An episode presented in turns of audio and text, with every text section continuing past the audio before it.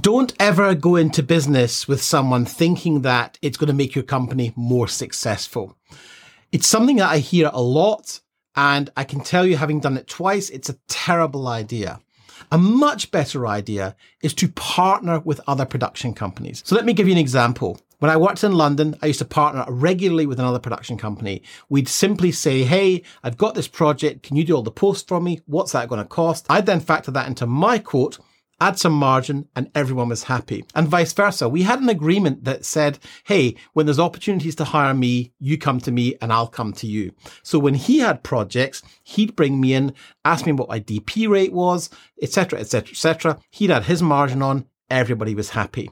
So what I want to do is walk you through an example just like this. This was a question on one of my coaching calls inside the VBA. And what we do is we walk through the process of how do you then negotiate that with that company? There's some really valuable tips in here to help you negotiate better with other production companies and avoid the pain of going into any official business partnerships. Now, if you like this content, please do like and subscribe and let's get on with the video.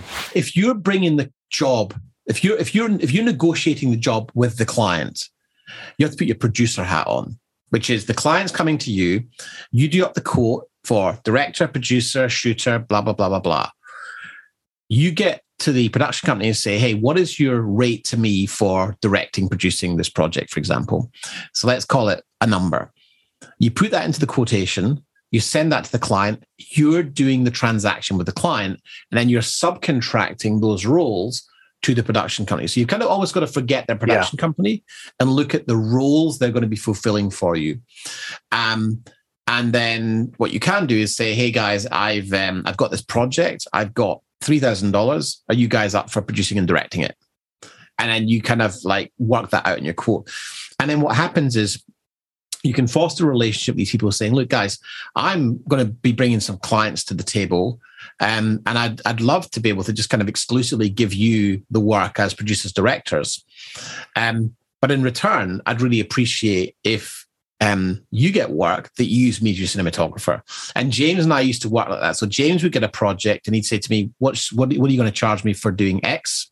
I'd give him a price. He'd put it in his quote and off we'd go to the races. Um, so I think that's one way you could do it. Um, and, and, and you just got to kind of build that relationship, see how they feel.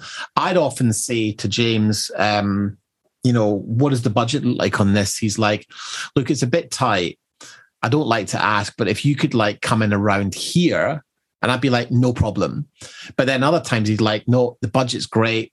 Charge me this plus a bit extra because you know you did me a turn the last time. And you foster this really good partnership agreement where you're not in business together. You just have this kind of um, respectful agreement of if the budget's there, the budget gets shared. If it's not there, everyone clips their ticket a little bit. And what you'll end up with is yeah um, you know, resources like they'll get work, you'll get work, and you're always feeding each other. James and I right. had two high functioning businesses doing good revenue, working with some major clients. I did Duran Duran with James. I did Robbie Williams. I did Ronaldo with James. He did all the stuff with me on Sony on the FS7 um, launch films. We just gave each other quotes and factored it in. And then, um, you know, off to the races we went. And we were never in business together. And it worked perfectly. He had his business, I had my business, but we would always be flexible to each other. And there was just a, there was a trust there. If I had a hundred grand budget, I'm like, James, we've got a hundred grand, charge me whatever you want. Um, and he was like 1250 a day sterling with his red or whatever. Um, and then other jobs, it'd be like, look, it's a bit tight can we do it for this? And it's like always yes. There's always the, the quoting template is your reference point. It's like your frame. Ideally, you want to get the highest rates possible, but it's like, like I was saying, business and negotiations always messy. The client's got X, they don't want to spend any more. You present them with Y, they're like, that's way more than I thought. Um, but like at least they're seeing the value. And then there's a little bit of like, well, look, okay, let's go through this together and see where we can compromise, reduce scope, and bring the budget in closer to where you want. And then it becomes a partnership of let's work on this together. You're not just going, okay, we'll we'll knock 20 grand off. It's like, okay, let's go through. And that's why I like line itemization. It's wait, let's go through the quote together.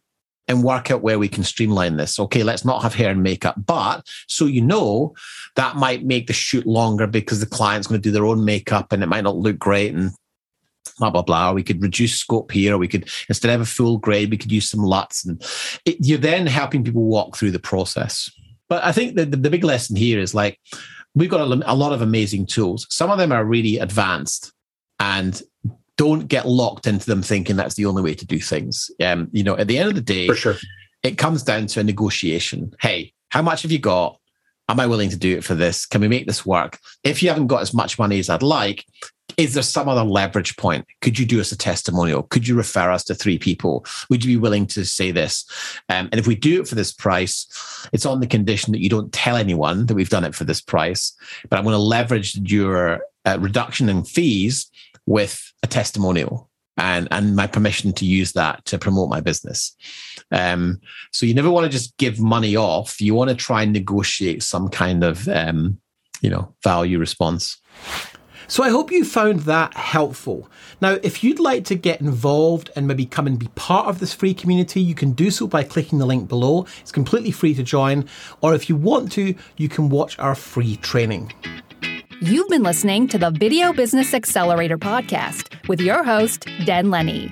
If you are a video business owner who is tired of going it alone and would benefit from mentorship, support, and weekly accountability, then mouse over to www.videobusinessaccelerator.com to learn more about how the Accelerator program can help you today.